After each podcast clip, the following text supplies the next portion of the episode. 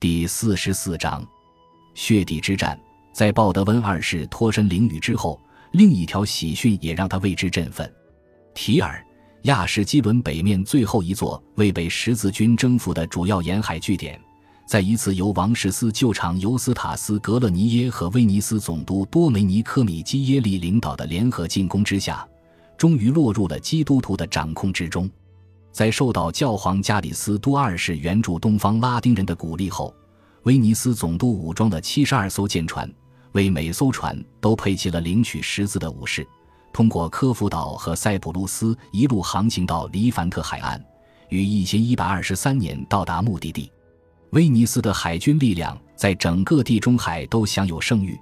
而威尼斯共和国更是自古以来便善于寻找机会，在提升该城前程之名的同时大发其财。根据提尔的威廉所听闻的故事，当他们与一支在亚什基伦附近巡逻的法蒂玛海军舰队交战时，威尼斯水手杀的兴起大发神勇，以至于战斗结束时，他们浑身上下都是被杀之人的鲜血，海岸上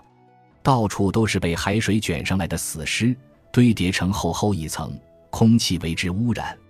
尸体腐烂导致周边地区瘟疫横行。作为威尼斯人帮助夺取提尔的交换条件，十字军向总督大人许诺了诸多有利的贸易特权。提尔一旦陷落，其收入的三分之一将归威尼斯人所有。定居在这座城市里的威尼斯人有规定自己的度量衡，建立自己的教堂、法庭、浴室和磨坊的自由，免于缴纳几乎所有的税赋和关税。得到了任何居住在提尔的威尼斯人将像在威尼斯一样自由自在的保证。总督之所以提出如此广泛的要求，是因为他已经算计好己方的舰队是拿下提尔的关键，而他是正确的。当法兰克人与威尼斯人联手进攻时，无论法蒂玛王朝还是大马士革的图格塔金都无意或无力来救援提尔。一一二四年七月八日，提尔的总督塞伊夫·达瓦拉马苏德正式将城市移交给法兰克人，所有身体健全的穆斯林都离开了。提尔的陷落大大削弱了穆斯林的力量，伊本·阿希尔哀叹道，因为它是最强大和最坚不可摧的城市之一。一一二四年十月，重见天日后的鲍德温二世在这一捷报的鼓舞下，率领他麾下的男爵和士兵来到阿勒颇城墙前，他们情绪高涨，相信自己能占领整个叙利亚。与他的王室司旧常如出一辙的是，鲍德温不仅带来了自己的部队，还带来了一个有用的盟友，什叶派阿拉伯贵族伊拉克希拉城领主杜巴斯·伊本·萨达卡。他曾向鲍德温二世承诺，如果国王让他接替蒂穆尔塔什成为阿勒颇领主，他将成为基督教国王顺从的代理人。为了准备一场冬季围城战，鲍德温二世的工程师们在城墙外建起了半永久性的建筑，封锁开始了。当年庄稼的欠收使阿勒颇缺乏抵抗的准备。编年史家卡麦勒丁写道，为了生存，人们被迫吃狗和人的尸体，这导致了疾病肆虐。在城墙外，法兰克人洗劫了穆斯林的避疫堂，将棺材改换成营地所需的储物箱，然后在城内市民的注视下羞辱并亵渎他们死去的亲属的尸体，刺激着他们的神经。他们把绳子绑在那些还没有腐烂的尸体的脚上，把这些尸体拖到穆斯林的前方，冲着他们喊道，瞧瞧，这就是你们的先知穆罕默德，看看，这是阿里。伊本·阿迪姆写道，他的祖父曾是被围困的市民之一。他还记录了阿勒颇城外的一名法兰克士兵拿了一本《古兰经》，将其绑在马尾上，这样《古兰经》上就会经常沾上粪便，引来他的战友们的阵阵大笑。每当法兰克人抓住一名阿勒颇的穆斯林，他们就会砍下他的双手和睾丸。尽管有这些煞费苦心的堕落之举，鲍德温二世和他的阿拉伯盟友还是未能在那个冬天攻下阿勒颇。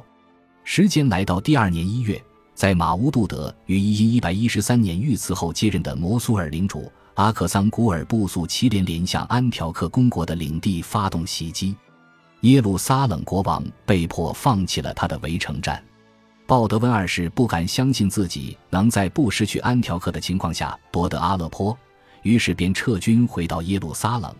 这是他自被囚禁以来第一次回到都城，然后又回到北方支援安条克公国。一一二五年五月，他再次与阿克桑古尔在战场上相遇，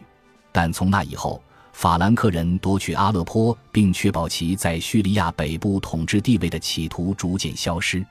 十字军的注意力转向更南边的目标，如大马士革和亚什基伦。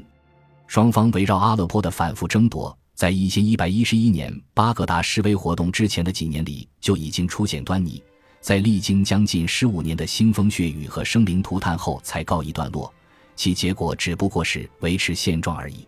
到一一二四至一一二五年为止，法兰克人确认了在第一次十字军东征后的几个月里逐渐明确的事实，